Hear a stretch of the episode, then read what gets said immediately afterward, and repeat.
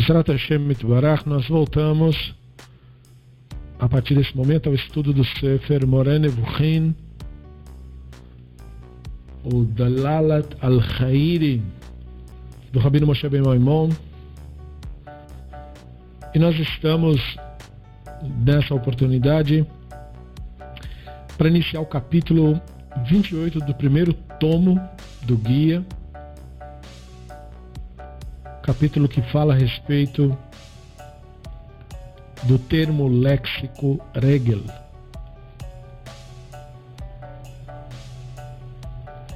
E regel ele dá início a um novo grupo lexical que vai perdurar até o capítulo 45. Então, Urambana aqui consiste, conforme explica o Friedlander, ele tem uma nota de rodapé na tradução que ele faz, e ele diz que o termo aqui se refere ao pé, seja de um ser humano ou de um animal, lembrando que o termo regel, no hebraico moderno principalmente, ele é um termo que se refere tanto ao pé quanto à perna. Então veja, no hebraico bíblico, você não tem um termo que separa o pé da perna. Ou nas definições médicas atuais, um termo que separe cada, um da, cada uma das partes de um determinado membro por exemplo, mão, antebraço, braço. Não tem isso. Na Bíblia hebraica, mão, antebraço, braço, ombro, tudo isso é yad, que no hebraico moderno é só a mão. Então, mesma coisa, pé, canela, coxa, tudo isso no hebraico bíblico é regel, pé. Então ele começa com regel, porque esse termo está relacionado com as expressões de movimento que são aplicadas ao divino.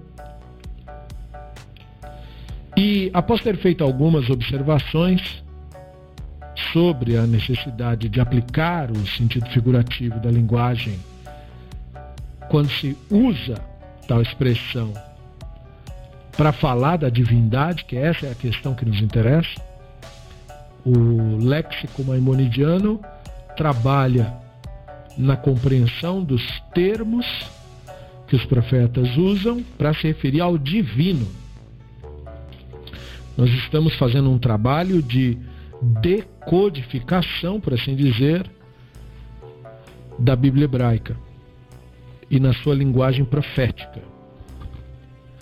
Desse modo, você tem aqui mais uma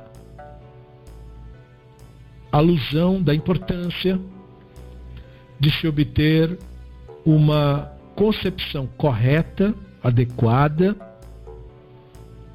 a respeito de um fato apontado pelo Uramba, que é a incorporalidade do divino. Esse é um fato fundamental da Torá para o Ramban, de tal modo que se a pessoa não entendeu isso, ele não entendeu absolutamente nada da Torá. De tal modo que se a pessoa falhar nisso, ele falhou em toda a Torá. De tal modo que a tradição talmúdica dirá que o pecado do avodazará, ou seja, o pecado da idolatria, é o pecado equivalente a violar os 613 mandamentos. Isto é, toda a Torá. De tal modo que, se a pessoa cumpre todos os mandamentos, todos, todos, todos, todos, num universo fictício. Porque não há pessoa que cumpra todos os 613 mandamentos, já que boa parte dos mandamentos são para sacerdotes, outra parte para levitas, outra parte para indivíduos específicos. Mas ainda que uma pessoa cumprisse tudo que é possível de se cumprir,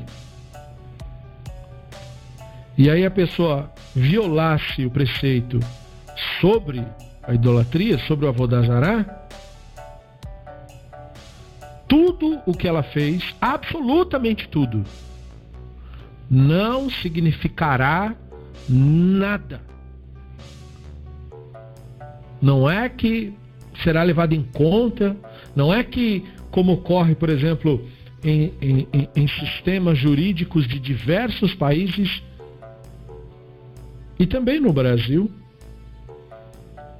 que o sistema criminal é diferente dependendo da sua classe social ou da cor da sua pele. Se você tiver uma pele mais clara e cometer um crime grave, a sua pena é menor no Brasil do que se você tiver uma pele mais escura e cometer um crime, um crime mais leve. Isto é um fato. Isto não é uma coisa que precisa nem pensar muito para entender. É um fato da realidade. O sistema jurídico é torpe, é deturpado. Isso quer dizer que as pessoas que estão hoje, não a ontem nem amanhã, hoje, sentados em tribunais no país todo, tomando decisões sobre a vida de outras pessoas, são pessoas corruptas. Eles não legislam de acordo com a lei de fato, mas de acordo com os preconceitos propagados pela cultura. Então, da mesma, de uma forma factível desse modo, se você cumprir todos os mandamentos da Torá, mas não entendeu corretamente o divino, você não tem esse benefício que a corrupção dá. A corrupção diria: não, mas apesar de ele não ter entendido o divino, veja, ele cumpriu as outras regras da lei, é uma pessoa boa. Como se fosse dizer: olha, mas ele tem a pele clara, então não deve ser bandido. Então na Torá não tem isso. Se você cumpriu todos os outros preceitos, mas você não entendeu a corporalidade divina, que é a questão da Torá, que é, na verdade, o motivo de todos os mandamentos, o objetivo total da Torá é livrar o ser humano da idolatria, esse é o objetivo dela. Então, se você falhar nisso, você não atingiu o objetivo que a Torá pretende. Então, se a pessoa falha nisso, ele não tem nenhum tipo de benefício da corruptela. Como se fosse, ah, mas ele é da nossa turma. Ele é do nosso grupo social. Ele, é, ele tem a cor da pele que a gente aprova. Ele mora no bairro que a gente gosta. Não tem nada disso. Se a pessoa cumpriu todos os preceitos e não entendeu que o divino é incorpóreo, ele é idólatra. Oved avodazará. E, portanto, violou os 613 mandamentos. Então, não, veja, isso é muito sério. Não é uma questão de. Ah, mas o Hashem considera porque ele é muito bondoso. Não. Não considera. Não é muito bondoso.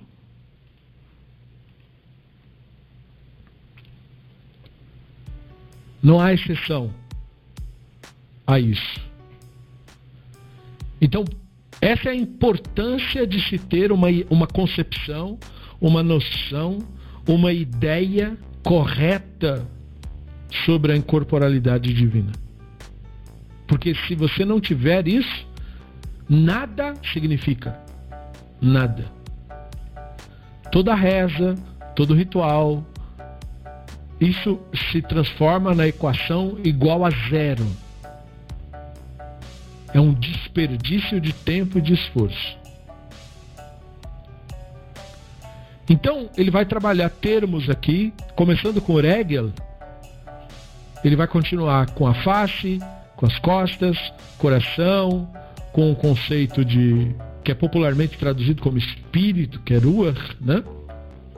E alma, que é rai, vida, asa e concluir com olho. Isso o Friedlander explicando. E ele diz: é na verdade difícil definir qual o lugar do capítulo 19 e 30 nesse agrupamento que vai do 28, desse, desse capítulo nosso, até o 45. E é igualmente difícil ver o motivo pelo qual o autor os introduz ali.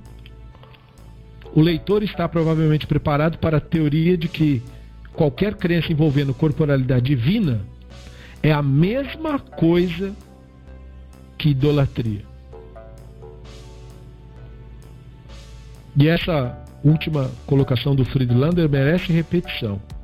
O leitor está, está preparado para teoria, provavelmente, de que qualquer crença envolvendo corporalidade divina é a mesma coisa que idolatria. Qualquer crença. Não tem distinção entre dizer que o divino é um ser humano que foi parido por alguma mulher em algum lugar e dizer que o divino é luz. Ou dizer que o divino tem um, um útero que se contraiu para poder criar as coisas. Ou dizer que o divino, enfim, se dividiu em pedaços. Isto é idolatria, não é uma versão alternativa de nada. É idolatria, é avodazara. Então, o Friedlander vai dizer, para esse propósito, ele começa com a explicação de Regel e mostra a consequência do preparo insuficiente e concepção imperfeita da ideia de Deus na cena dos nobres de Israel. E por que, que isso é relevante para nós? Porque mostra a consequência do preparo insuficiente e concepção imperfeita da ideia de Deus na cena dos nobres de Israel. De acordo com a tradição, tal como aceita pelo Ramban, eles foram punidos sem advertência prévia. Então eu espero nesse ponto que você saiba do que ele está falando. Ele está falando da cena da revelação do Sinai, na qual nós temos aquele momento em que o texto diz os anciãos de Israel e ali ancião é um eufemismo para os líderes. O texto não está necessariamente dizendo qual era a idade de cada um, mas líder de uma tribo era o ancião da tribo, que podia ser para todos os efeitos uma pessoa de 40 anos, que naquele período já era uma pessoa que viveu além da média. E os anciãos de Israel, o texto diz, viram o Hashem. E embaixo de seus pés havia algo como a semelhança de um pavimento de pedra de safira. E aí eles comeram e beberam. Mas o texto também diz: E o Hashem não ergueu naquele momento a mão sobre eles. E aí os rabinos do Talmud trabalham justamente isso. Por que, que o texto está dizendo que o Hashem não ergueu a mão sobre eles. E sem avisar por quê, Mais adiante no texto, a Torá simplesmente, do nada, diz que veio um fogo de Taverá e consumiu os anciãos de Israel e morreram.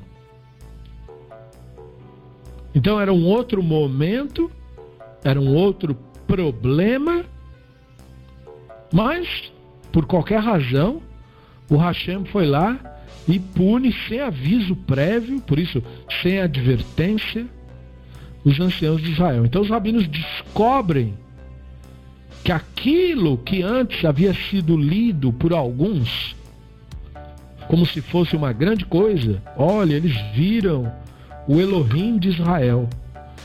E eles até descreveram como é que era. É um homem sentado num trono que tinha o, o, onde o pé dele estava apoiado era como se fosse um pavimento de safira.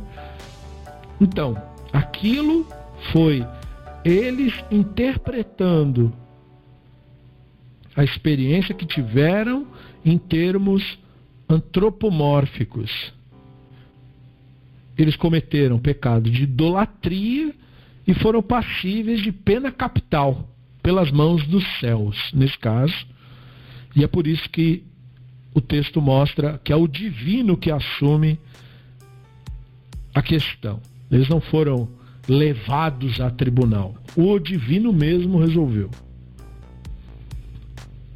E aí não tem advertência prévia, porque é um tribunal humano que tem a obrigação de, para aplicar qualquer tipo de penalidade, primeiro avisar de que tal ação leva a tal penalidade. Mas o divino não tem nada disso. Então, é, aí há uma comparação.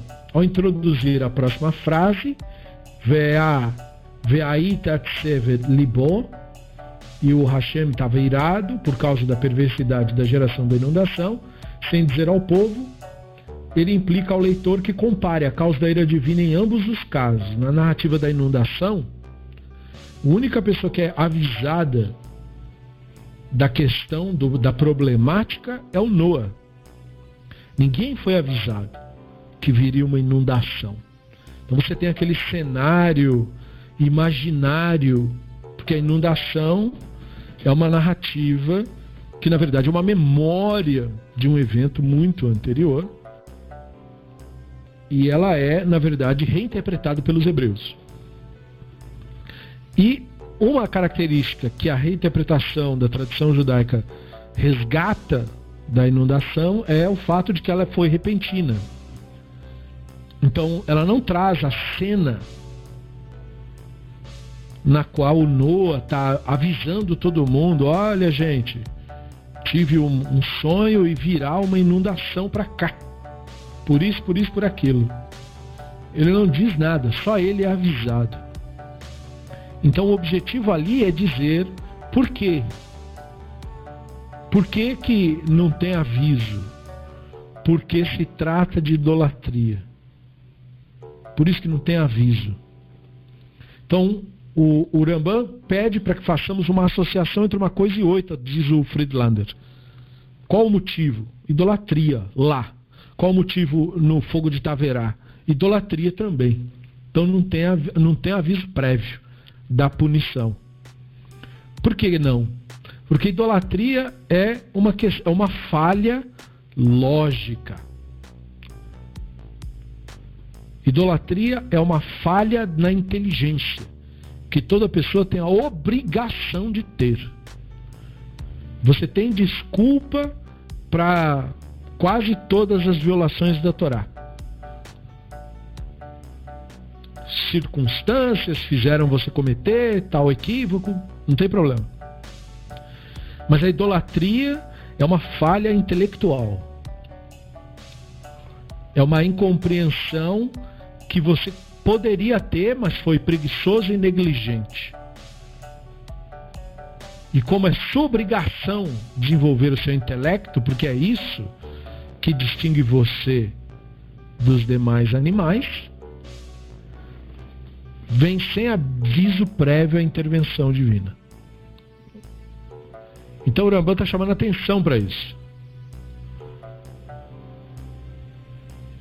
E é a única violação da Torá para a qual o texto da Torá usa o eufemismo da ira divina por esse motivo. Ira divina é um eufemismo para aquilo que acontece repentinamente. Como uma pessoa, quando ela se ira, ela meio que. Nós, inclusive, em língua portuguesa, temos algo parecido com isso. Porque nós dizemos que a pessoa explode, que a pessoa irrompe em ira.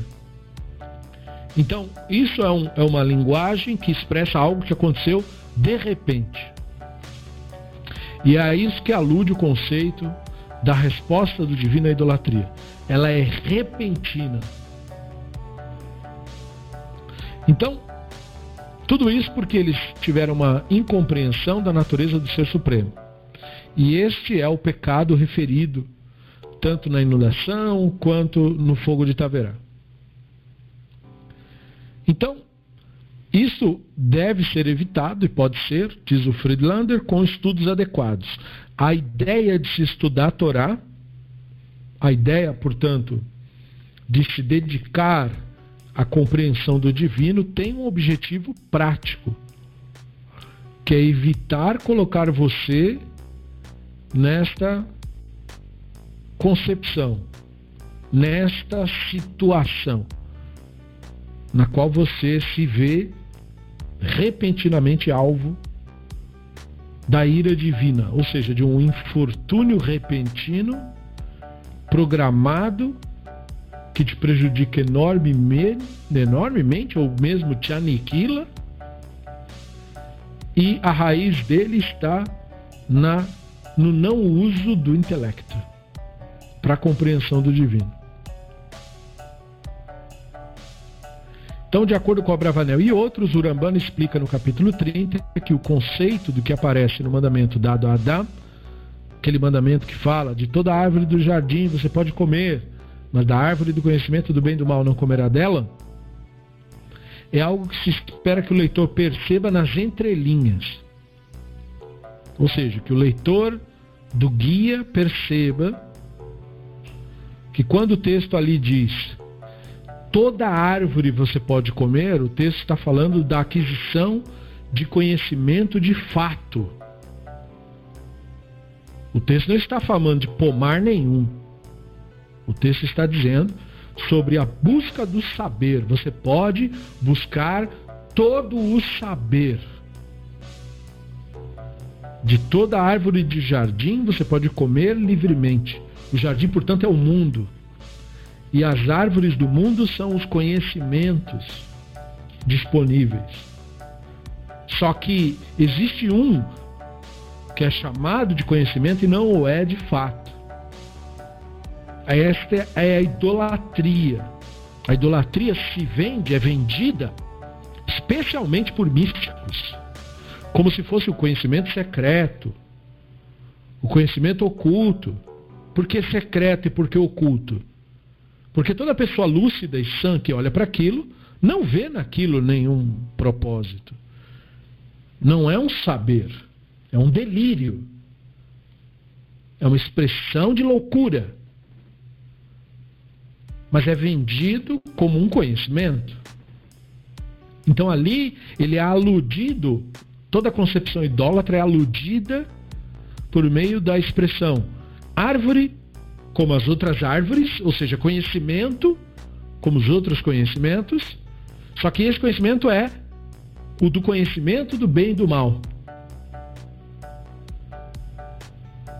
E é nisto que está a falácia da questão. Porque não existe conhecimento do bem e do mal. Bem e mal não existem Existe o que é verdade e existe o que não é. Existe o que é correto e o que não é, o que é certo e o que é errado, o que é justo e o que é injusto. Mas não existe o bem e o mal. Então esse conhecimento não é, na verdade, um conhecimento. Ele apenas é vendido como sal. E é por isso que ele é proibido. A semelhança da interpretação do Ramban, de quando o Hashem proíbe prostrar-se a outros Elohim. Qual o motivo da divindade proibir se prostrar a outro Elohim? Se outro Elohim existe e a divindade, portanto, está proibindo, então a divindade estaria proibindo o quê? Concorrência? E se outro Elohim não existe, então a divindade está proibindo o que exatamente se o outro Elohim não existe? Então você pega respostas de mistificadores medievais, como por exemplo Narmanides, que vai dizer que quando a Torá proíbe falar com os mortos, é porque seria possível falar com os mortos, e por isso a Torá estaria proibindo isso. Ele, porém, pula quando a Torá proíbe culto de outros Elohim, ele pula para aplicar esse mesmo raciocínio dele. Porque se ele quer dizer que a, a Torá proíbe falar com os mortos porque dá e é portanto proibido, sem maiores explicações, porque é uma questão só de falar, então nem teria por que ser proibido. Já que uma pessoa morta seria só uma pessoa morta, não é um monstro, é uma pessoa que morreu. Então não tem nada demais. Se ela existe ainda e desce para falar com ela, por que, que não pode falar com ela? Ele não explica nada disso. Ele simplesmente diz que não pode e aquilo é uma indicação de que dá. Aí é quando a Torá proíbe magia, ele diz que a magia existe, mas a Torá proíbe usar. O, outra explicação absurda, porque se a magia é uma força da natureza e existe mesmo, então por que, que não pode usar? Se é uma coisa da natureza, ou seja, do divino. Só que na hora de explicar por que, que não pode prestar culto a outro Elohim, ele pula essa parte, ele não usa o mesmo raciocínio. Por talvez porque ele mesmo tenha percebido a contradição da própria ideia. Então quer dizer que quando a Torá proibiu outro Elohim, quer dizer que tem mesmo outro Elohim, mas aí não pode cultuar o outro para não deixar o divino com ciúme. Então ele se abstém, ele não diz nada sobre isso, porque seria o raciocínio consequente do que ele fala. O Rambam, por outro lado, nos revela que quando a Torá proíbe culto de outro Elohim, e com ele está Ivni Esdra, Bravanel, diversos outros racionalistas, não tem mesmo nenhum outro Elohim. E quando a Torá proíbe magia, é também porque isso não existe. E quando a Torá proíbe falar com mortos, não é porque dá, é porque isso é fantasia e delírio das pessoas. A Torá proíbe o que é delirante, o que é loucura do ser humano. E nesse sentido, portanto, é muito importante dizer às pessoas, instruir a população para que se afaste da loucura. Porque é por causa da loucura que o ser humano comete atrocidades. E nós, membros do século XXI, nós mais do que qualquer outra geração anterior, desde o século XII de Maimônides até hoje, nós temos a obrigação moral de saber mais disso do que eles. Porque se para fazer algo perverso você precisa de uma pessoa perversa? Para fazer algo mal, você precisa de uma pessoa má? Nós sabemos, mais do que qualquer outra geração que passou, que para você fazer uma pessoa boa cometer uma atrocidade, você precisa da religião. Só a religião é capaz de fazer uma pessoa boa cometer uma atrocidade. Porque a religião induz a pessoa a crer na loucura, no delírio, naquilo que não existe de fato. Então, quando a Torá proíbe falar com os mortos, quando a Torá proíbe. Cultuar outro Elohim, quando a Torá proíbe. Crença em magia, algoro, superstição, quando a Torá proíbe tudo isso, o que ela está, na verdade, nos advertindo é sobre o nosso dever moral de foco no mundo real, na realidade. Portanto, a Torá coloca o divino no real, não no universo da crença, como mistificadores deturparam. Porque é do universo da crença que a loucura humana deriva. E, portanto, racionalistas como Ibn Ezra, Bravanel e muitos outros, e Uramban, então eles explicam que esse conceito de se afastar da idolatria estava imbuído desde o começo. E, portanto, a história do Bereshit é, na verdade, um eco do propósito total da Torá. História do serpente, serpente é idolatria, é o idólatra, por definição. Que vem dar uma outra interpretação do que, que é o Elohim. Então o leitor tem que ser capaz de ver isso a essa altura. Muito bem. Aqui nós temos então uma nova sessão que vai do 28 ao 44, 11 capítulos léxicos e 5 capítulos não léxicos, de comentários e elucidações do Rambam. O capítulo 45 é um léxico sobre o, o termo Shema, que é ouvir, né? Começa com uma breve sessão que discute a atribuição da sensação ao divino. Shema é o último termo na ordem lexical, apesar de que outros capítulos são chamados léxicos posteriores por estudiosos e são vistos espalhados pelo guia. A definição 3 que mencionamos leva consigo uma das concepções mais sutis do guia, algo que o Rambana apenas alude, isso é importante de frisar, e que grande parte dos comentaristas evita elaborar. A razão para isso é que pé implica um eufemismo ao órgão sexual masculino, tanto no mundo antigo quanto na Bíblia hebraica. Na metáfora que usa o conceito físico do masculino feminino, forma e matéria. Ele cita o texto comprobatório que veremos para dizer que pé significa causa. Mas ele se abstém de falar abertamente do sentido fálico, que é justamente o sentido que dá ao termo pé o senso de causa, bem no sentido aristotélico. Então, a questão para ele é que esse texto usa regel de modo ambíguo e não necessariamente leva a sua equação de pé como causa.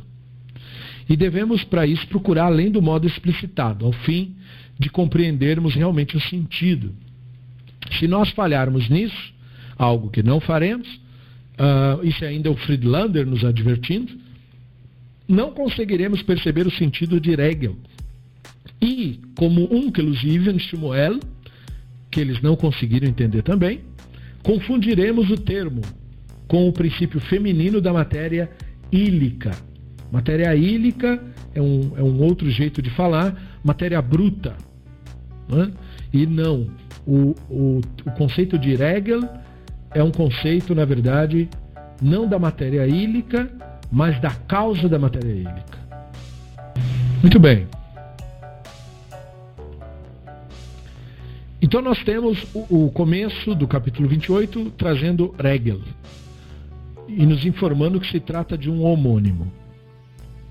Tem três sentidos o termo: o pé de um ser vivo, lembrando que no hebraico bíblico é pé, perna, tudo junto, mas para todos os efeitos, pé também se refere a um objeto seguido por outro, ou seja, ao conceito de consequência, e também se refere à ideia de causa, que esse é o sentido fálico do termo. Então o Rambam diz o termo regel é homônimo. Designa primeiramente o substantivo pé, como em pé por pé. é aplicado também no sentido de seguir alguém. Como em você e todas as pessoas que o seguem saiam. Então, se você olhar um texto em hebraico, só para você entender, né? porque em português não fica claro. Em português você fala, mas cadê o pé na expressão você e todas as pessoas que o seguem saiam? Então, não tem pé, obviamente, em português. Mas em hebraico está escrito Tse ata vechola am asher beraglecha. Tse ata, saia você, vechola am, e todo o povo, asher beraglecha, que está a seus pés. O sentido dessa expressão, obviamente no texto, quer dizer saia você com as pessoas que te seguem, com as pessoas que estão andando atrás de você. Mas o jeito de falar do hebraico bíblico é esse. Seatá vecholaam asher beraglecha. Saia você e todas as pessoas que estão a seus pés. Então é aí que está o pé. É empregado também no sentido de causa, como em Hashem o abençoou em tudo o que fiz. Novamente, onde está o pé? Em Hashem o abençoou em tudo que fiz. Em língua portuguesa não dá para saber, não tem pé nenhum nessa expressão. Mas em hebraico tem, que em hebraico está escrito: Vai varech Hashem. O Hashem o abençoou nos meus pés. Vai varech, e o Hashem te abençoou. Vai varech Hashem otcha a você leraglai, aos meus pés. Então o sentido de dizer o Hashem o abençoou em tudo que eu fiz. Ok? Aos meus pés. Quer dizer, por minha causa, diz Urambano. Então, porque ele está lendo em hebraico, né? Então ele diz, aos meus pés quer dizer, por minha causa. Pois aquilo que existe em favor de outra coisa tem esta última por causa final. Essa expressão é, é, é uma, um compartilhamento de uma noção de Aristóteles. Né? Na, na física de Aristóteles é assim que é definido a causa final de uma determinada coisa que existe. Aristóteles diz que uma coisa que existe, como é que a gente sabe qual é a causa final de uma coisa? Aquilo que existe em favor de outra coisa tem esta última por causa final, diz Aristóteles. Então ele está usando isso na análise linguística do texto da Bíblia hebraica. Exemplos do termo usado nesse sentido são numerosos. Tem o significado de a velocidade do gado que segue à minha frente e no compasso dos meus filhos. Novamente, cadê o pé na expressão a velocidade do gado que segue à minha frente no compasso dos meus filhos? Em português não tem, mas em hebraico está escrito Laregel amelacha asher lifnei laregel ayaldim. Laregel aos pés amelacha do gado asher lefanai que está na minha frente. O laregel ayeladim e aos pés dos meus filhos. Ou aos pés das crianças. Então, os termos estão em hebraico. Como que esse jeito é um jeito antigo de falar, e eu espero que você perceba por quê, né? uma maneira simplória, primitiva de se expressar, que nem mesmo no hebraico moderno ninguém fala desse jeito, mas é o jeito bíblico de falar. E o sentido é, quando ele diz aos pés do gado, ele quer dizer eu vou seguindo atrás de você nos passos do gado, que o gado, né, vacas, bois, eles vão andando em passos né, tranquilos, lentos.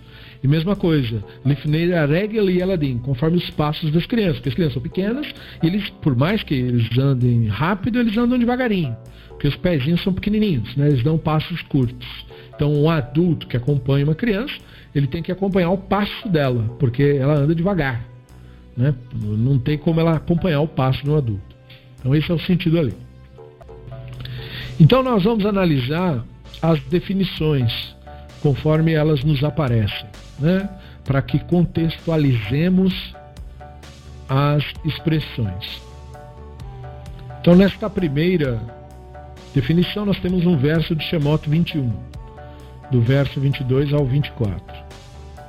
Vechi inatsu anashim ונפגו אישה חרה ויצאו ילדיה ולא יהיה אסון ענוש יענש כאשר ישית עליו בעל האישה ונתן בפלילים. Se as pessoas estiverem brigando e uma delas ferir uma mulher grávida de modo tão severo que seu filho ainda não nascido morra, ainda que não haja outro dano, deverá ser penalizada.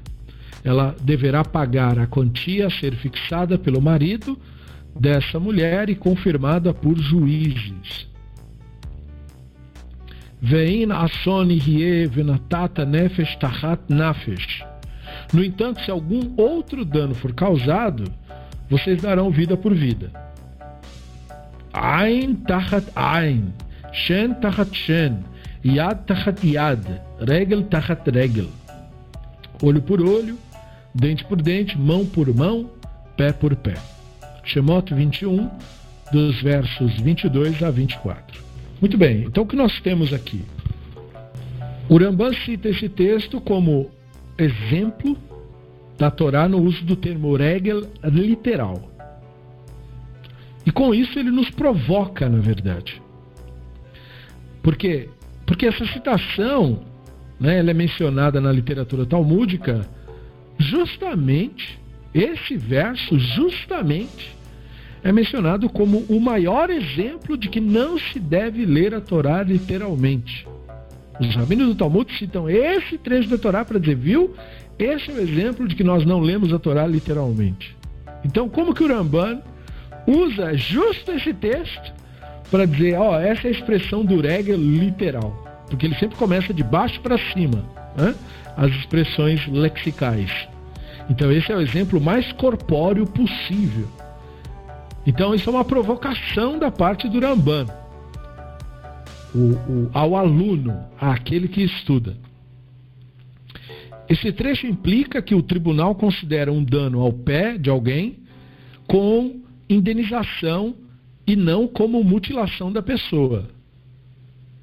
Quando o Ramban diz que regel é um homônimo, ou seja, um termo de duplo sentido, e de vários sentidos, né, na verdade, ele implica que a Torá às vezes aplica adequadamente o sentido literal.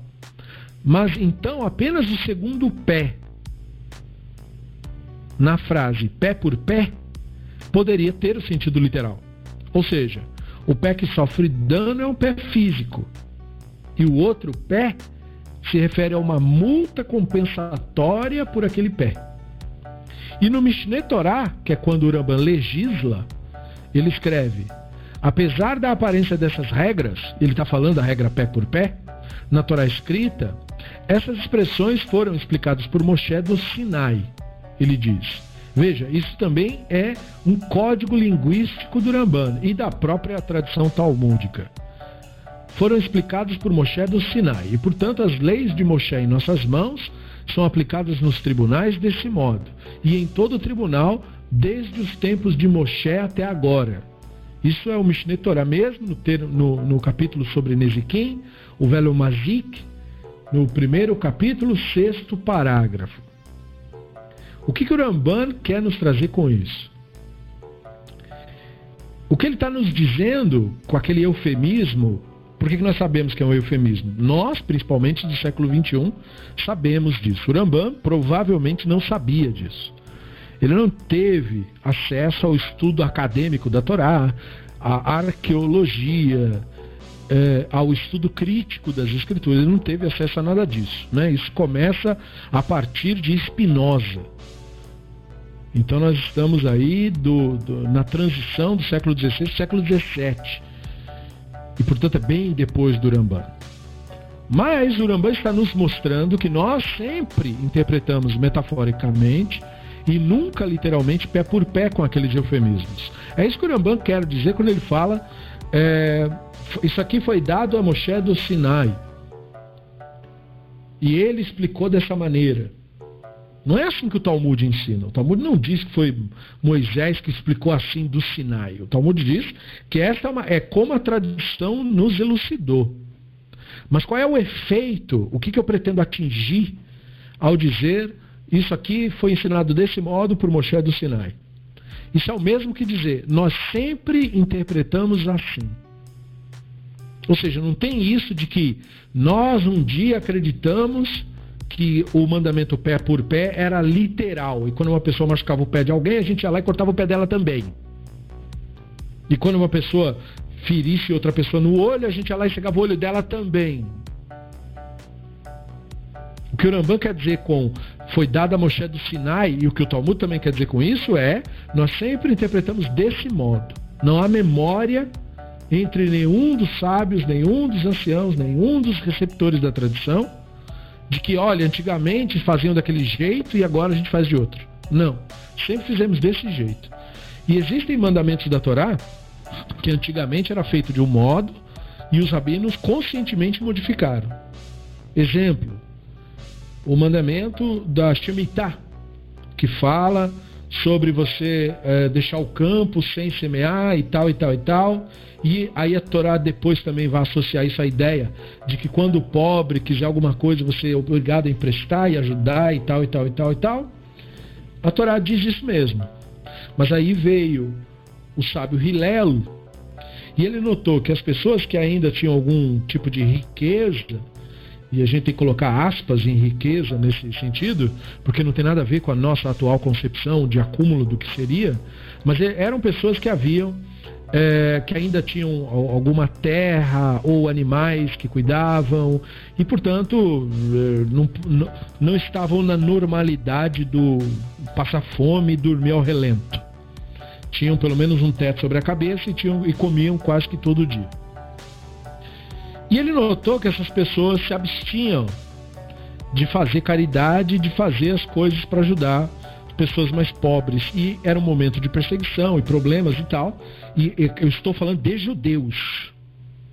Eu nunca estou falando de outras pessoas de outras nações, ok? Então, eles não ajudavam, deixavam as pessoas passar fome mesmo, ema, ema, ema, cada um com seus problemas. E aí, Hilel notou que eles estavam fazendo isso porque eles estavam fazendo conta e dizendo não, mas é, chega o ano da Shemitah, aí a gente não vai colher nada. Então aí se a gente começa a emprestar, quando chegar o ano da Shemitah ninguém vai pagar porque todas as dívidas são perdoadas. E aí, portanto, a gente vai perder. Ou seja, o cara queria fazer caridade, não queria fazer caridade nenhuma, mas se ele fosse fazer alguma coisa financeira, ele queria ter algum retorno disso. Né? Ou seja, e pronto. Em vez de protestar contra essa óbvia manifestação do Yetzer Hará e do egoísmo humano, o Hillel teve outra ideia. O Hillel falou: tá bom, então vamos fazer assim, vamos criar uma coisa chamada Prisbul. Ou seja, como se fosse uma nota promissória. Você vai emprestar para os pobres. E apesar do Shemitah, a pessoa vai se comprometer em te pagar depois. E quando ele cria isso, ele nota que aí as pessoas mais necessitadas começaram a receber ajuda daquelas pessoas que tinham mu muito mais do que conseguiam consumir elas mesmas. E aí, portanto, ele conseguiu, uh, por assim dizer, corrigir um problema social. Então, isso é um exemplo de um preceito que você pode dizer assim: antigamente fazíamos de uma maneira, mas agora fazemos de outra maneira. Ok, esse é um bom exemplo. Né? Por quê? Porque o ego humano, né, o Yetzer Hará, digamos assim, entra no meio. E o Hillel criou uma maneira de burlar esse problema, porque é, nós temos um objetivo a atingir. E o objetivo é que as pessoas necessitadas recebam algum tipo de ajuda. Porque esse é o, o, o objetivo da, da própria ideia de Israel, né, de povo de Israel, é isso. Era para ser, não é, só deixando bem claro aos ouvintes, aos colegas de estudo, Israel não é nada disso. Não é. é, é, é Existem um, vários mitos sobre judeus que circulam até hoje. E um dos grandes mitos é esse: ah, ajudam um ao outro. Isso é meio mito, tá? Isso não é verdade. É igual na sua sociedade, caso quem, teve, quem, esteja me ouvindo não seja judeu e você vive numa sociedade onde um ser humano consegue olhar outro ser humano passar fome sem problema nenhum, e não tem problema, é problema dele, né? Ele tem que correr atrás do dele, eu corro atrás do meu. Então, entre judeus é assim também. Se alguém te contou que não era, essa pessoa ou mentiu para você deliberadamente, ou é também um enganado, um iludido que não sabe do que está falando. Entre judeus é assim também, ninguém se importa, na verdade. Essa é a realidade, tá? Não é a propaganda que você vai ver escrito na revistinha, no site, ou na boca de um religioso quando você perguntar para ele. Não, nós cuidamos, é, entendeu? É claro que a pessoa não vai dizer, não, a gente não se importa. É, é, não vai ter essa honestidade, obviamente. Você esperaria que tivesse? Né? Eu não sei o quão ingênuo você é, né? Mas, na verdade, a realidade não é essa. E quando você estuda obras clássicas, você vê com clareza que não é isso mesmo. Os rabinos uh, têm essa grande característica, eles não. Uh, eles tentam não mentir, né? Uh, enfim, eles procuram ser o mais honesto possível, né? Até onde o conhecimento deles dava. Então, quando o Hilelo faz isso, ele está reconhecendo que os judeus do período dele, que eram abastados, não realmente se importavam com pessoas pobres, não. Né? E, e, e, você pega uma figura rica do mundo antigo, como Rabban Gamaliel, por exemplo, que sustentava muitas pessoas desamparadas. Então, quantos Rabban Gamaliel tiveram? Um só. Em 100, 200, 300, 400, 500 anos. Um só. Isso, o, o Franklin está chamando a nossa atenção ao fato de que isso nunca, né, essa, esse mito de que ah, o judeu ajuda o outro judeu, isso nunca foi verdade vide o apelo social dos profetas. Exatamente isso, muito bem observado pelo Franklin. Não é que não é verdade agora, nunca foi em época nenhuma. Então é um mito isso que foi propagado, é propagado para a pessoa massagear o próprio ego, não fazer nada por ninguém e se dizer assim, não, mas eu sou judeu, eu sou parte desse grupo que ajuda um ao outro, embora nunca tenha levantado um dedo para ajudar ninguém. Esse é um fato, tá? Isso não é eu te contando historinha para você dormir. Isso é um fato. E é, ele é evidenciado por esses exemplos, né? Mas é claro que isso apenas coloca o povo de Israel no mesmo patamar de qualquer outra população. Ou seja, a, a ideia falsa que é vendida é que o povo de Israel é superior a outras populações, que não se ajudam, e os judeus sim se ajudam. Mentira! Os judeus não são inferiores a nenhuma outra população, mas também não são superiores. É idêntico. Se você vive numa sociedade egoísta, entre judeus o egoísmo também prevalece. Tá? Apesar de mandamentos e apesar de tudo. Se você vive num grupo social onde as pessoas não seguem os ditames claramente ditos para uma sociedade melhor, é, é, entre judeus é a mesma coisa. Então, só desmistificando, né? aproveitando. Então, ah, quando nós falamos de mandamentos que antigamente fazíamos de um jeito e atualmente fazemos de outro, nós temos esse, essa consciência. Existem mandamentos que antigamente era feito de uma maneira e que hoje não é mais assim, dado ao ego humano, Yetzirah e um monte de outros problemas. Porém, nesse grupo não encaixa-se o preceito da chamada popularmente de lei de Italião. O que a tradição judaica nos traz é que ela nunca foi entendida desse jeito que os babilônicos entendiam. Que eu não sei se você que está me ouvindo sabe, mas essa lei, essa regra, especialmente esse jeito de falar, vem da Babilônia, vem do código Hammurabi, vem da cultura externa. E eles entendiam literalmente. Inclusive, uma diversidade enorme de outras leis babilônicas também seguem o mesmo tipo de raciocínio. Mas não foi a forma que os hebreus entenderam, ou pelo menos não foi a forma que os hebreus receberam de tradição para entender. Então é isso que o Rambam quer dizer quando ele diz isso aqui deu Moisés, entendeu? Moisés, Sinai, é um eufemismo para. Sempre entendemos desse modo aqui e não de outra maneira. Não é que veio um rabino e inovou e nos iluminou agora. Sempre foi desse jeito, desde o meu avô e bisavô, desde que eu me lembro. E aí pega o mais velho e ele também. Meu avô e bisavô também falava a mesma coisa. Ele nunca interpretou isso aí literalmente. Tá? Então, quando a nossa tradição de quando o Urambam diz isso, é isso que ele está expressando. Então, uh, isso nos serve de alerta para que leiamos esse capítulo nas entrelinhas, a fim de seguir as deduções indicadas por isso. Assim como nós lemos nas entrelinhas, mão por mão, pé por pé, dente por dente, tal, tal, tal. Então nós temos trechos das escrituras que afetam, que são trabalhados aqui na nossa no nosso léxico, são estes textos comprobatórios. Então nós temos aí, Moshe disse assim, disse o Hashem, cerca da meia-noite sairei entre os egípcios. Vai Omer Moshe, Koamar Hashem, Kechatzot Alayla Ani Yotze Betoch Mitzrayim. Que está estudando conosco o Talmud já lembrou, né? Kechatzot Alayla, ele fala.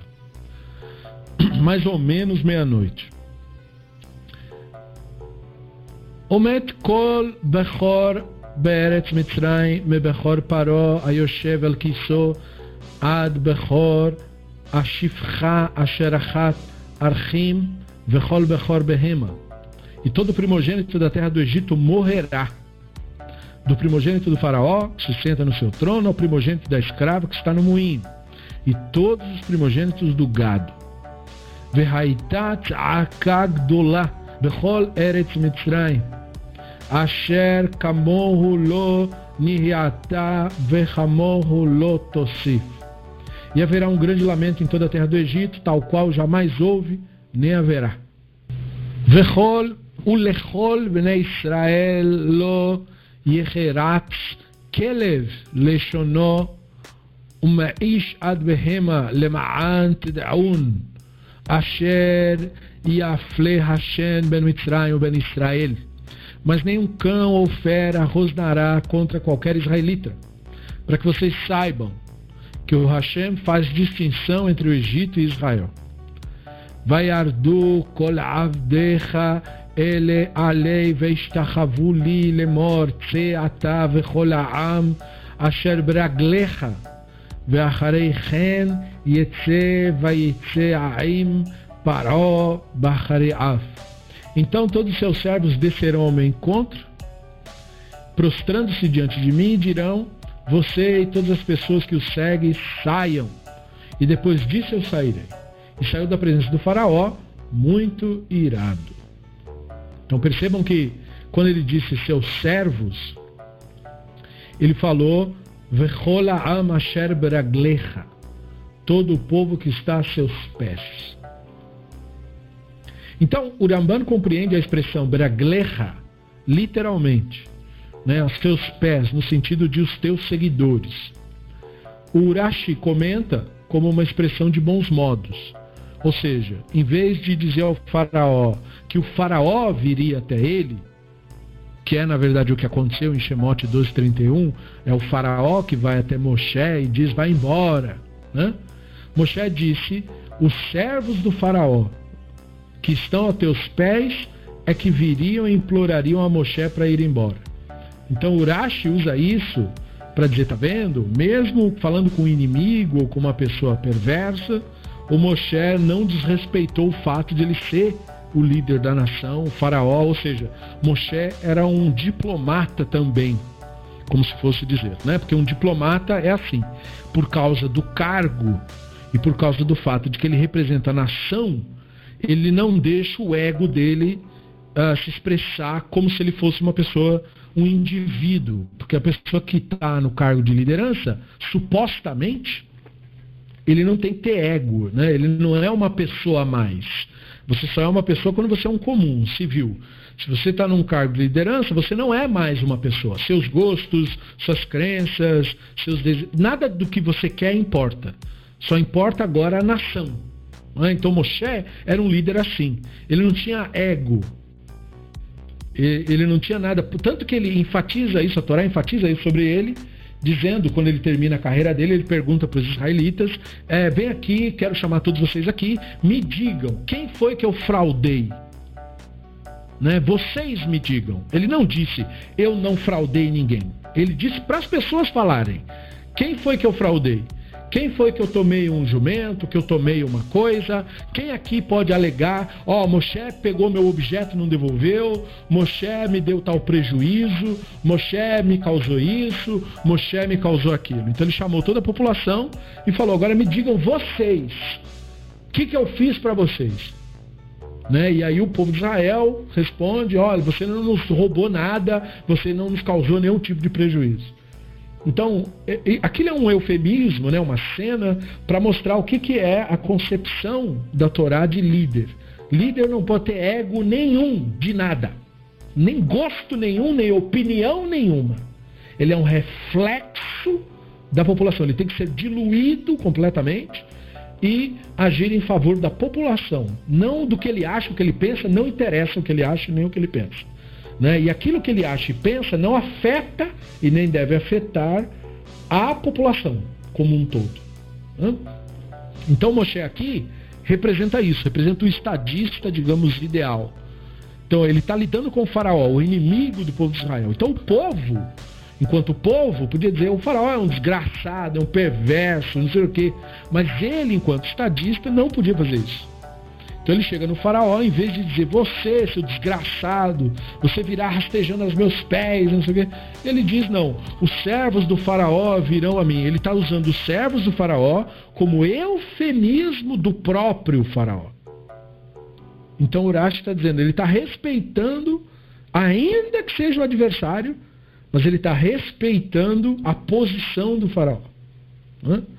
E, portanto, é, é uma linguagem eufemística, não é literal. Porque não foi isso que aconteceu. O que aconteceu foi que o próprio faraó veio falar com ele.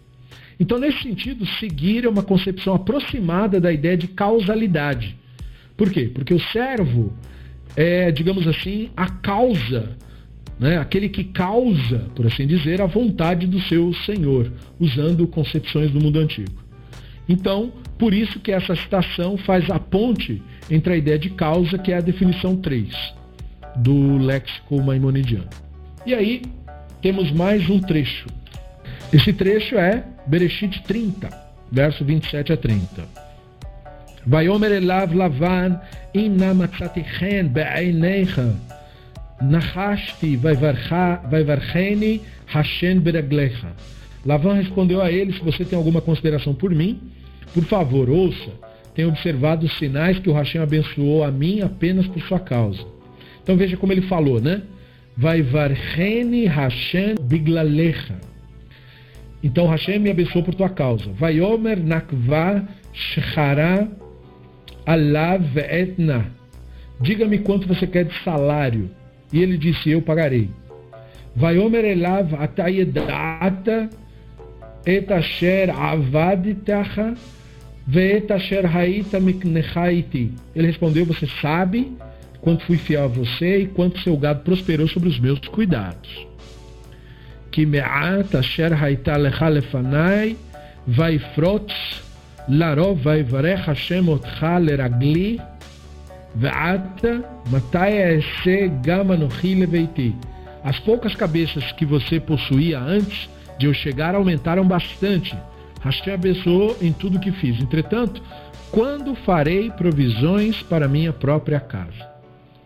Para quem lembrar, nós falamos em outra oportunidade, lidando com outro tipo de texto, sobre o conceito do abuso e da exploração do outro de acordo com a Torá. Para quem lembrar desse diálogo que nós tivemos, este texto é mais um exemplo do que falamos outrora, de que quando você tem uma pessoa que trabalha para você, como que a Torá separa a pessoa que é seu escravo da pessoa que é seu colaborador? É no fato de se a pessoa prospera ou não. Nessa cena, o Yaakov trabalha para o Lavan. Quem enriquece? Só o Lavan. Então, essa cena é uma caracterização, como ele, está, ele mesmo está falando, de escravidão. Ele é escravo do Lavan. Por quê? Só o Lavan enriquece nesse acordo. Ele tinha o salário dele. Ele comia, ele bebia, ele morava, mas ele era escravo. Como sabemos disso? Porque só um lado prospera, o outro não prospera. Então ele, ele faz a pergunta: Você até agora só me escravizou. A pergunta que eu te faço é: quando eu vou fazer provisões para mim mesmo?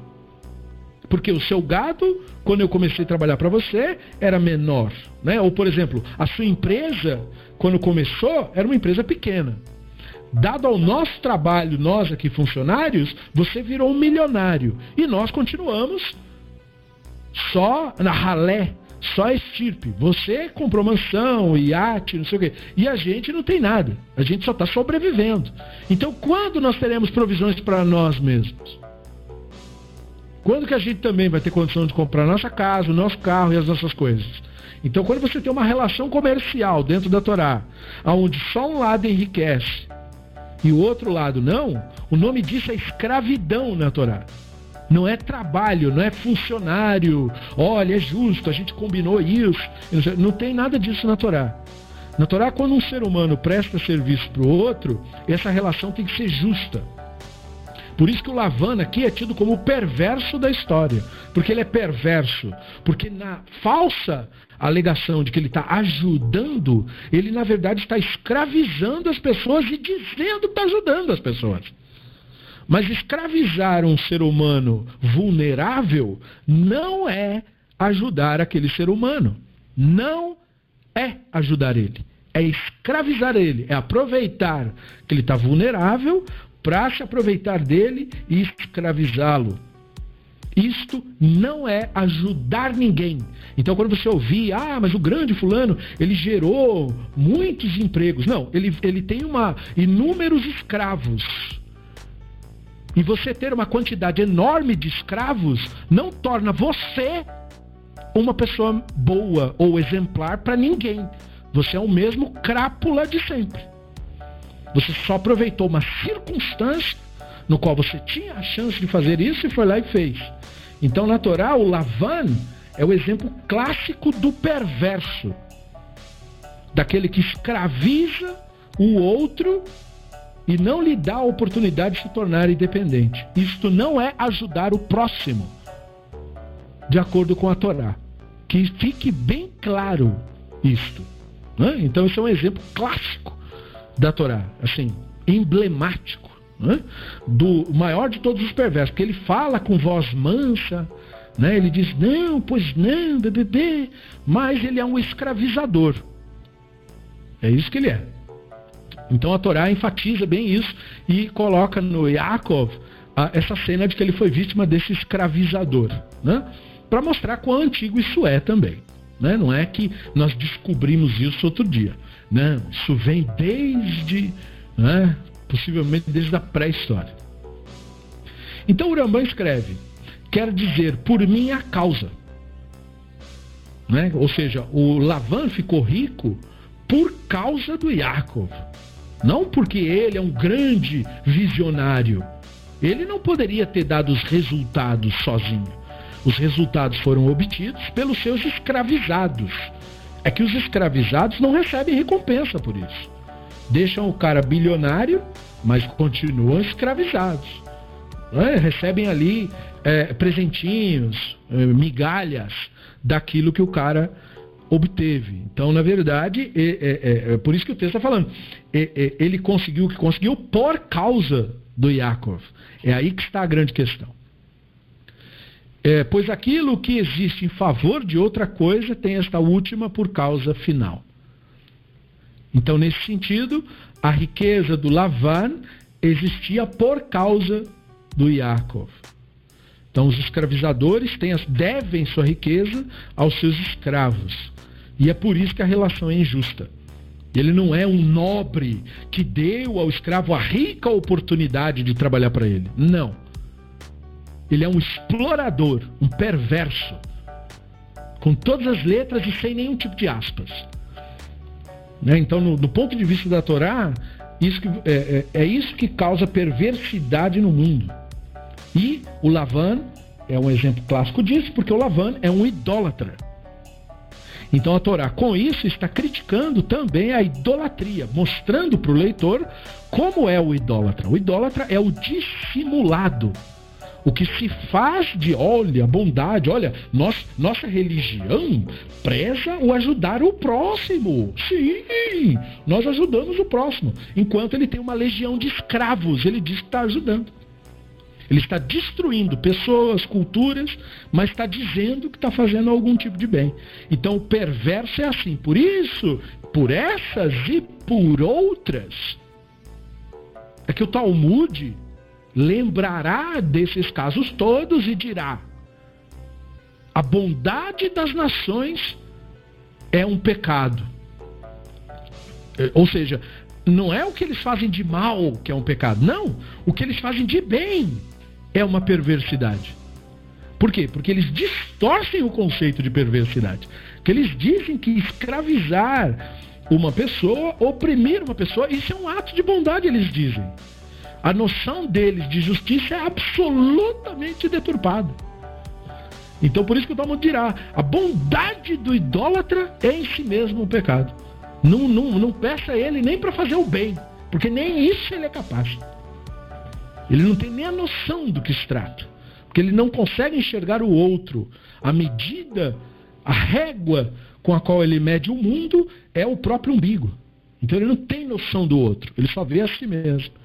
É ególatra. Porque toda idolatria, sabemos, é egolatria. Toda idolatria é egolatria. Né? Então, gera esse tipo de coisa, uh, quase que consequentemente. Não obstante a isso, o termo le ragli, aos meus pés, né? não precisa ser traduzido no sentido de causa. Não é que é, é, ele precisa ser traduzido assim. E esse é um ponto alto aqui da, do esclarecimento do texto. Quando o Rambam nos mostra, uma, revela um texto, ele não está. Falamos isso já antes, mas é bom reiterar, porque já faz um tempo que falamos isso. O Rambam não está fazendo um trabalho de linguista o Rambam não está fazendo um trabalho de filólogo.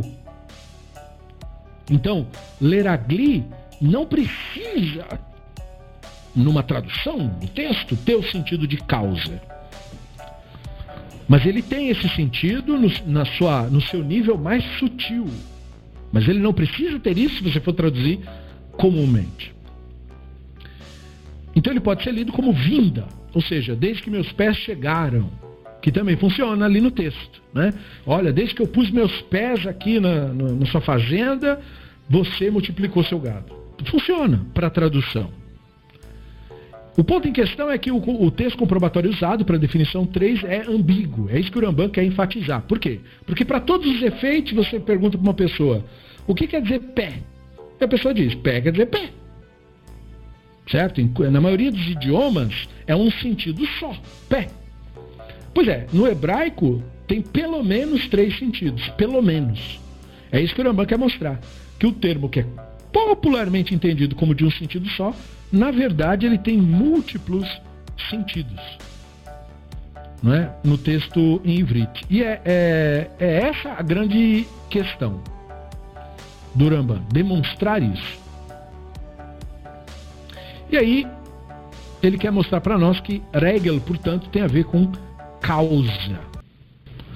Vayomer elav Adonai yed'a ki הילדים רכים ועצון והבקר עלות עלי ודפון יום אחד ונמו כל הצאן. Então, vai Omar, disse-lhe, meu senhor, o senhor sabe que meus filhos são pequenos e as ovelhas e o gado que dão leite aos filhotes são uma preocupação para mim. Pois se forem obrigados a andar muito em um dia, todo o rebanho morrerá. E avarna Adoni, lefanai, avdu, vani itanalach, vlaiti laregel amlacha asher lefanai, ularegel ayeladim asher yavo, asher avo ad Adoni seira. Em vez disso, por favor, meu senhor, siga à frente do seu servo eu viajarei mais devagar, à velocidade do gado que segue à minha frente, e no compasso dos meus filhos, até que chegue ao meu senhor em Seir. Vaiomer Esav, Atziga na imach minaam asher iti. Vaiomer, lama ze emtzachen be'einei Adoni. Esav respondeu, então eu deixarei com você algumas pessoas que me acompanham. Mas Jacob disse, não é necessário que o meu Senhor seja tão bondoso para mim. Então esse é o texto daquele encontro emblemático do Jacob com o irmão, depois de muitos anos do irmão ter jurado ele de morte. E aí você tem essa cena e você tem as expressões interessantes. Então, quando ele diz ali é, que ele vai seguir né, mais devagar a velocidade do gado, essa é a nossa tradução em língua portuguesa, uma tradução mais sofisticada, dada a nossa língua ser uma língua mais sofisticada atualmente. Mas no hebraico bíblico não é assim que fala. Né? Então ele diz ali é, que ele vai seguir no compasso dos filhos. Na verdade, a expressão diz Asher é, lefanai ularegel ayeladim. Então, no compasso dos filhos, né, quer dizer, nos pés das crianças. Eu vou seguir nos pés das crianças. E mesma coisa quando ele fala do gado, né? É, Laregel. Eu vou seguir nos pés do gado. Então, esse, essa expressão é entendida como que a significar nos passos, né? Porque andam devagar. Mas se usa esse tipo de linguagem no mundo antigo. Então, regel, novamente, não precisa ser lido de modo causativo. Ele é entendido desse modo. Ele não precisa ser lido desse modo. Não é uma questão de que esta é a, a maneira que o Rambam está sugerindo que o texto deveria ser traduzido. O Rambam não está fazendo um trabalho filológico. Não é? Ele não está aqui investigando a questão idiomática e tal. Não. Ele está nos revelando o sentido da linguagem profética. Hum? Então a frase em questão traz. Isso quer dizer, pelo pé do gado que vai diante de mim, pelo pé das crianças. Soa como se estivéssemos preocupados com dano aos pés sensíveis das crianças, embora isso pudesse ser questionado, porque ia falar, bom, mas e as patas dos gados, né? E aí se você perguntar, mas o termo do hebraico antigo não tem uma expressão separada para pata e pé? E aí a resposta é não. Né? E digo, acrescentando que nem no hebraico moderno não tem essa distinção. Também não tem, não tem pata, é tudo pé. Pé de bicho, pé de gente, é tudo pé em hebrito. Né? Mas em, em, no nosso idioma, porque é um idioma bem posterior, já tem bastante elaboração, tem 500 anos de evolução para nós, né? Da, dado da recepção, é, é claro que o idioma é muito mais sofisticado. Mas o Ivrit não tem essa distinção de pata, pé, é tudo pé. E também não tem a distinção de pé, canela, coxa, é tudo pé. Né? Não tem perna, não tem nada disso, é pé. Embora tenha o nome das partes. Né? Tem joelho, tem, tem coxa, tem essas expressões. Mas quando falar regel, né, pé, não quer dizer só o pé como nós, quer dizer perna toda. É como se fosse dizer que se deve traduzir regel como perna, porém isso estaria errado. Por quê? Porque regel também quer dizer só o pé. então, não serve essa explicação. Né? É uma questão de você entender a antiguidade do idioma. Então, não é que se está preocupado com os pés das crianças ou dos animais. Urash traduz como? De acordo com o compasso dos filhos e animais. Algo que é razoável. Não é a tradução literal, mas é razoável traduzir desse modo. Mas não é como o considera aqui, porque o objetivo dele não é esse, né? Tradução de Bíblia. O objetivo dele é entendimento dos termos proféticos. Ele coloca por causa dos filhos e dos animais, independente da questão do compasso. E esse é o entendimento que está, digamos assim, nas entrelinhas. Nas entrelinhas está esse entendimento da causa, da causalidade. E está mesmo, né? Se você lê o texto, independente se você leu literal ou não, você deduz sozinho que é por causa dos meus filhos e por causa desse gato que eu tô, é que eu não consigo te acompanhar aí nos passos que você está indo. Então, você entende isso nas entrelinhas. É isso que o Rambam quer, digamos assim, nos treinar na nossa leitura. Nós temos que ter a sutileza, a, a, a capacidade sutil de ler um texto. Nós não podemos ser leitores burros de um texto, que fica dependendo só do que o texto diz. Nós temos que ter a capacidade de ler para além, para onde o texto está apontando, independente do texto ter dito isso ou não.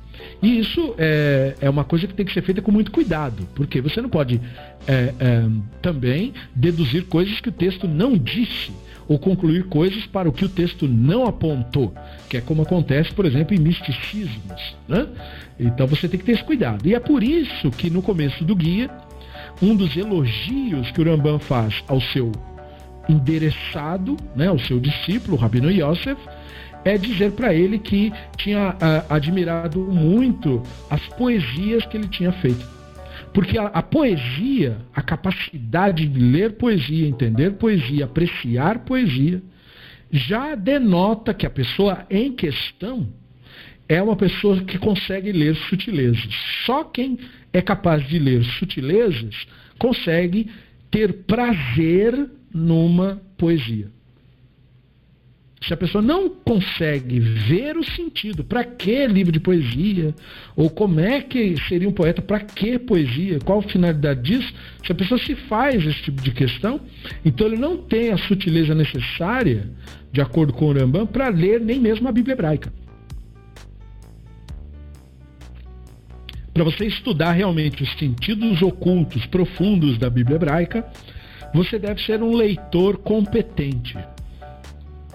E um leitor competente é aquele capaz de perceber a sutileza do texto. Então, o sentido causal aqui, ele não é dito e ele também não é necessário para se traduzir o texto, mas ele é para onde o texto aponta, sutilmente. É isso o que nos interessa. Nos interessa uh, essa percepção. E o, o precisa disso uh, da parte do, do, seu leitor, daquele que estuda sua obra, talvez até mais do que em outros capítulos. Por quê? Porque nesse capítulo se aponta para algo que o Rambam não pode falar abertamente. Então ele precisa que o aluno tenha competência intelectual para entender. Então, dado que Hegel, como causa, é apoiado apenas de modo sutil, o Rambam está considerando uma razão mais forte para a definição de Hegel como causa, uma razão que não pode ser dita de modo explícito, pois pé é um eufemismo do mundo antigo para o órgão masculino, né? para o pênis, a palavra. Né? Por quê? Pênis no mundo antigo é um eufemismo para causa, da, da, por causa da ideia de procriação. É, é, é, é, aquela dicotomia filosófica entre é, é, a forma e a causa. Então, quando eles trabalham isso, eles começam a olhar na natureza para denotar, para procurar isso. Eles percebem que a maior parte dos mamíferos, aves e, e, e animais em geral, não todos, saliento, né, para que não se faça confusão sobre isso, mas na maior parte dos animais, então você tem que tirar aí peixes, você tem que tirar insetos, que são maioria no planeta. Então nós estamos falando de um grupo reduzido de animais. Quando nós falamos assim, a maior parte dos mamíferos, ou todos os mamíferos, nós não estamos falando da maioria dos animais do planeta. O nosso planeta é mais povoado por insetos do que por qualquer outra forma de vida que exista. Então, se o planeta é de alguém, o planeta com certeza não é dos seres humanos, por questão numérica porque existem mais insetos do que seres humanos no planeta. se você olhar na natureza do que o planeta precisa para o seu ecossistema, certamente não é de ser humano.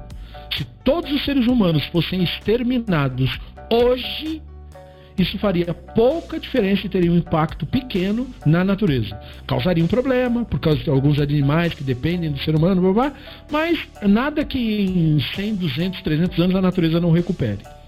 Agora, se o planeta fosse privado dos insetos, todo o sistema entraria em colapso e possivelmente toda a vida no planeta seria exterminada.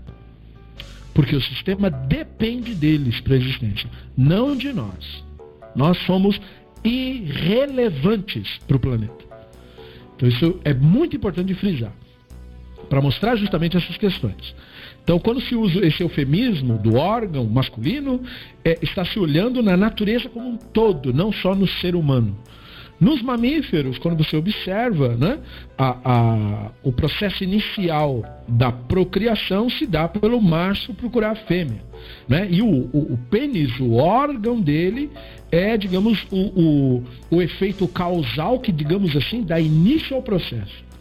Tirando o, o caso da sexualidade humana, na natureza, a sexualidade é quase que um, um sistema automático, um processo automático, né? no sentido de dizer que ele tem curta duração pelo, pela maneira como os bichos em geral reagem. Não é uma coisa assim muito glamurosa, né? Eu acho que para algumas espécies só é, é, é como é para nós, no caso para o chimpanzé, para o bonono, para alguns outros macacos é como para nós. Para o cachorro parece que é como para nós também. Para algumas outras espécies aí. Mas para os animais que estão aí uh, sem esse contato com o ser humano, não parece ser nada bom o negócio, né? Parece uma coisa bem terrível, bem dolorido, bem um processo que ele só faz obrigado mesmo. E então é, existe esse conceito que foi observado no mundo antigo, relacionado à sexualidade, e aí, é, quando eles separaram a ideia de causa, eles colocaram, eles viram né, na figura do masculino, não do homem, propriamente dito, do masculino, a ideia da causa. Eles associaram ao conceito filosófico de causa, no processo de, de criar um ser. Então é a causa. Então, esse, esse conceito se tornou alusivo. E como tem a questão da penetração, tem a questão da, da, portanto, da intrusão, né? Então, por isso que o pé é usado como eu, um dos eufemismos para isso. Nós falamos em aulas anteriores de outros eufemismos, né? mas o pé também é um eufemismo, porque é como você dizer que uma pessoa entrou ele invadiu o seu local, né, por exemplo, sua casa ou seu terreno, ele, ele, ele pôs o pé. A pessoa não bota o pé. Não botar o pé é um eufemismo, uma linguagem antiga para dizer não bote o órgão aqui, no sentido de dizer não cause isso, não invada, não penetre, não, né? Entende? Então esses conceitos são ligados um ao outro. Então, portanto, tem a ver com a questão filosófica que trabalha a linguagem da procriação, usa essa linguagem tal qual vista na natureza. Para você entender isso, portanto, uh, esse é um daqueles temas, portanto, que faz essa alusão a conceito de sexualidade. E por que, que o então, oculta, não fala abertamente que é isso? Porque nós já lemos no começo do guia que existe uma Mishnah em Hagiga que diz que não pode fazer isso. Não pode chegar para uma pessoa e falar para ela de temas sexuais. É isso que a, que a Mishnah Hagiga, na verdade, quer dizer com isso. Ou seja, que a Bíblia é cheia dessas alusões eufemísticas. Mas a maior parte dos leitores e pessoas que se é, acreditam estudiosas, elas não têm preparo intelectual para lidar com isso. Então a Mishnah Hagiga diz: não pode falar para isso na presença né? nem de três pessoas, não pode falar do Masebereshit, Masemerkavá, nem de temas sexuais, exceto uma pessoa que saiba pensar por si mesma, né? esse é o primeiro requisito da Mishnah, seja capaz de entender sozinho, seja capaz de pensar por si mesmo. Ou seja, quase ninguém né, na verdade. A gente não tem muito com quem compartilhar esse tipo de informação. Porque a Mishnah está fazendo uma exigência do mundo antigo, já fazendo uma exigência muito alta. Ela está dizendo, só pode compartilhar isso com alguém que seja, que seja inteligente, capaz de pensar por si mesmo.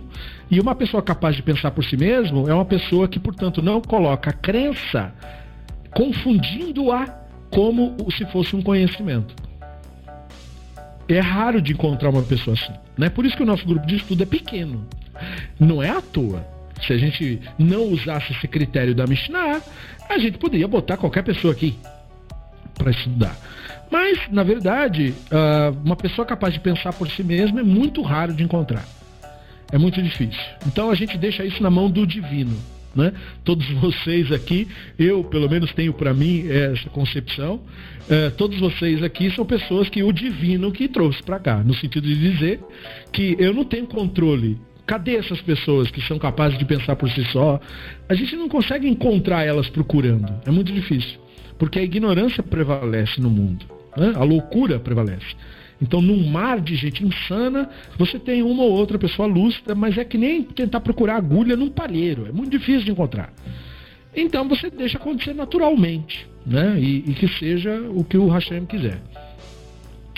Então, esses temas ocultos são temas só para um grupo seleto mesmo. Então, o Rambam aqui está seguindo a Mishnah. É por isso que ele não está falando isso de maneira clara, dizendo, olha, é assim, isso quer dizer aquilo. É que não pode fazer isso por escrito. Ele deixa as alusões para nós e espera né, que com sorte nós tenhamos a lucidez. E é interessante porque nem o Targum também não faz isso, porque a Mishnah proíbe. Mishnah diz que não pode, porque sistemas sutis, uh, se eles fossem ensinados abertamente, para a pessoa despreparada, de qualquer maneira não seria entendido. Então não é uma questão de, ah, mas por que não esclarecer o ignorante? É que o ignorante ele não é não esclarecido por falta de acesso. Porque se fosse assim, era só dar o acesso e pronto, ele deixava de ser ignorante. Mas não é essa a questão. O, que torna ele ignorante não é o fato de que ele não leu o livro, a pessoa pode ler o guia e mesmo assim permanecer um completo imbecil. Ou ler o guia e permanecer idólatra. O, o, o fato da pessoa ler o guia não faz dela um monoteísta. Ou nem de fazer aham para o que o Rambam fala. Não é isso. Não, não se trata disso, na verdade. É? Uh, se trata de você realmente ter entendido a premissa. O Rambam nos ensina sobre o intelecto ativo, sobre o fato de que nós temos um dever para com a nossa espiritualidade, que isso é algo pessoal. Não é a religião que te dá, não é o rabino que te dá, não é pertencer a nenhum grupo que te dá. É você que tem que construir isso sozinho. E você deve desenvolver o seu intelecto. E para isso você deve se livrar das suas próprias amarras, da sua própria loucura. E para isso você tem que conseguir observar o intelecto ativo. Isto é, a sua própria a, a consciência em você. Né? Porque a consciência é o manifesto do divino. E nós falamos uh, em outras oportunidades lá no grupo sobre isso, porque há uma confusão gigantesca e grave entre o, a consciência, que é a Neshama, que é o intelecto ativo, e a ideia que nós temos no nosso idioma de consciência. No nosso idioma, na língua portuguesa falada no Brasil, mas também no inglês e em outros idiomas, mas falando da nossa língua, nós chamamos de consciente alguém que esteja acordado. E nós não temos um termo muito claro que faça distinção entre uma coisa e outra. Se uma pessoa recebe uma anestesia geral, nós dizemos que aquela pessoa está inconsciente. Só que e essa maneira de falar, que é adotada nos círculos médicos e tal e tal e tal, não é disso que nós estamos falando quando nós falamos da consciência, da Neshama. Nós não estamos falando do estado de vigília. O estado de vigília, o estado em que você está acordado, é uma coisa completamente separada do conceito da Neshama. A Neshama diz respeito ao manifesto do Hashem, que é melhor expresso no Midrash que fala sobre o Hashem ser o Makom. O Hashem é o Makom, Rua Makom Aolam. Né? O Hashem é o lugar do mundo, não o mundo é o seu lugar. Então aquilo, o makom, é a neshama, é a consciência. Então consciência não é o seu estado de vigília. Consciência, ou o intelecto ativo, ou a Neshama, ou a Shekhinah, diz respeito ao divino. O divino é uma presença na realidade. Isso não tem que ver com pessoa alguma. A consciência, portanto, mesmo quando não há pessoa alguma. O ser humano, segundo os achados fósseis, o mais antigo ser humano encontrado tem 300 mil anos. O mais antigo fóssil da nossa espécie até o momento. Antes era 200 mil, aí acharam um fóssil que é de 300 mil. Então nós estamos nessa de 300 para 400 mil anos nesse planeta. Há um milhão de anos atrás, esse planeta era cheio de diversos animais. Nenhum único ser humano havia. Mas havia a consciência. Porque foi a consciência que deu origem a todos esses animais e também a nós depois. Então, a consciência não tem nada a ver com o fato de você estar ou não acordado. E não tem nada a ver com você, na verdade.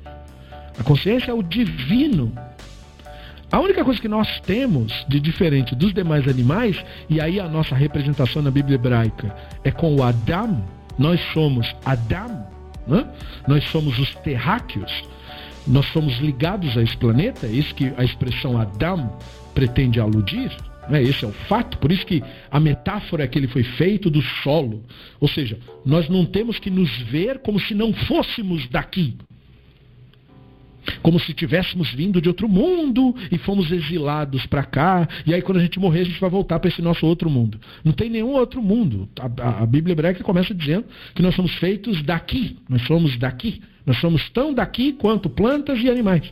Nós somos daqui. Não tem nenhum outro lugar para nós irmos. Nós somos daqui. Nós somos Adam, nós somos terráqueos, feitos de Adamá. Essa é a metáfora. Né? Nós somos daqui. Então, uh, nós, essa ideia de nós não nos vermos como vindos de outro lugar, mas daqui mesmo, nós somos daqui mesmo, implica que nós temos, portanto, essa semelhança com todos os animais. Porque no texto da narrativa, todos os animais também são daqui. Não é só o Adão que é feito do solo, os animais também são feitos do solo né, dos elementos do próprio planeta, todos eles. Então, sendo assim, o que nos distingue é a Neshama. E a Neshama, ela se manifesta em nós por meio desse aparato.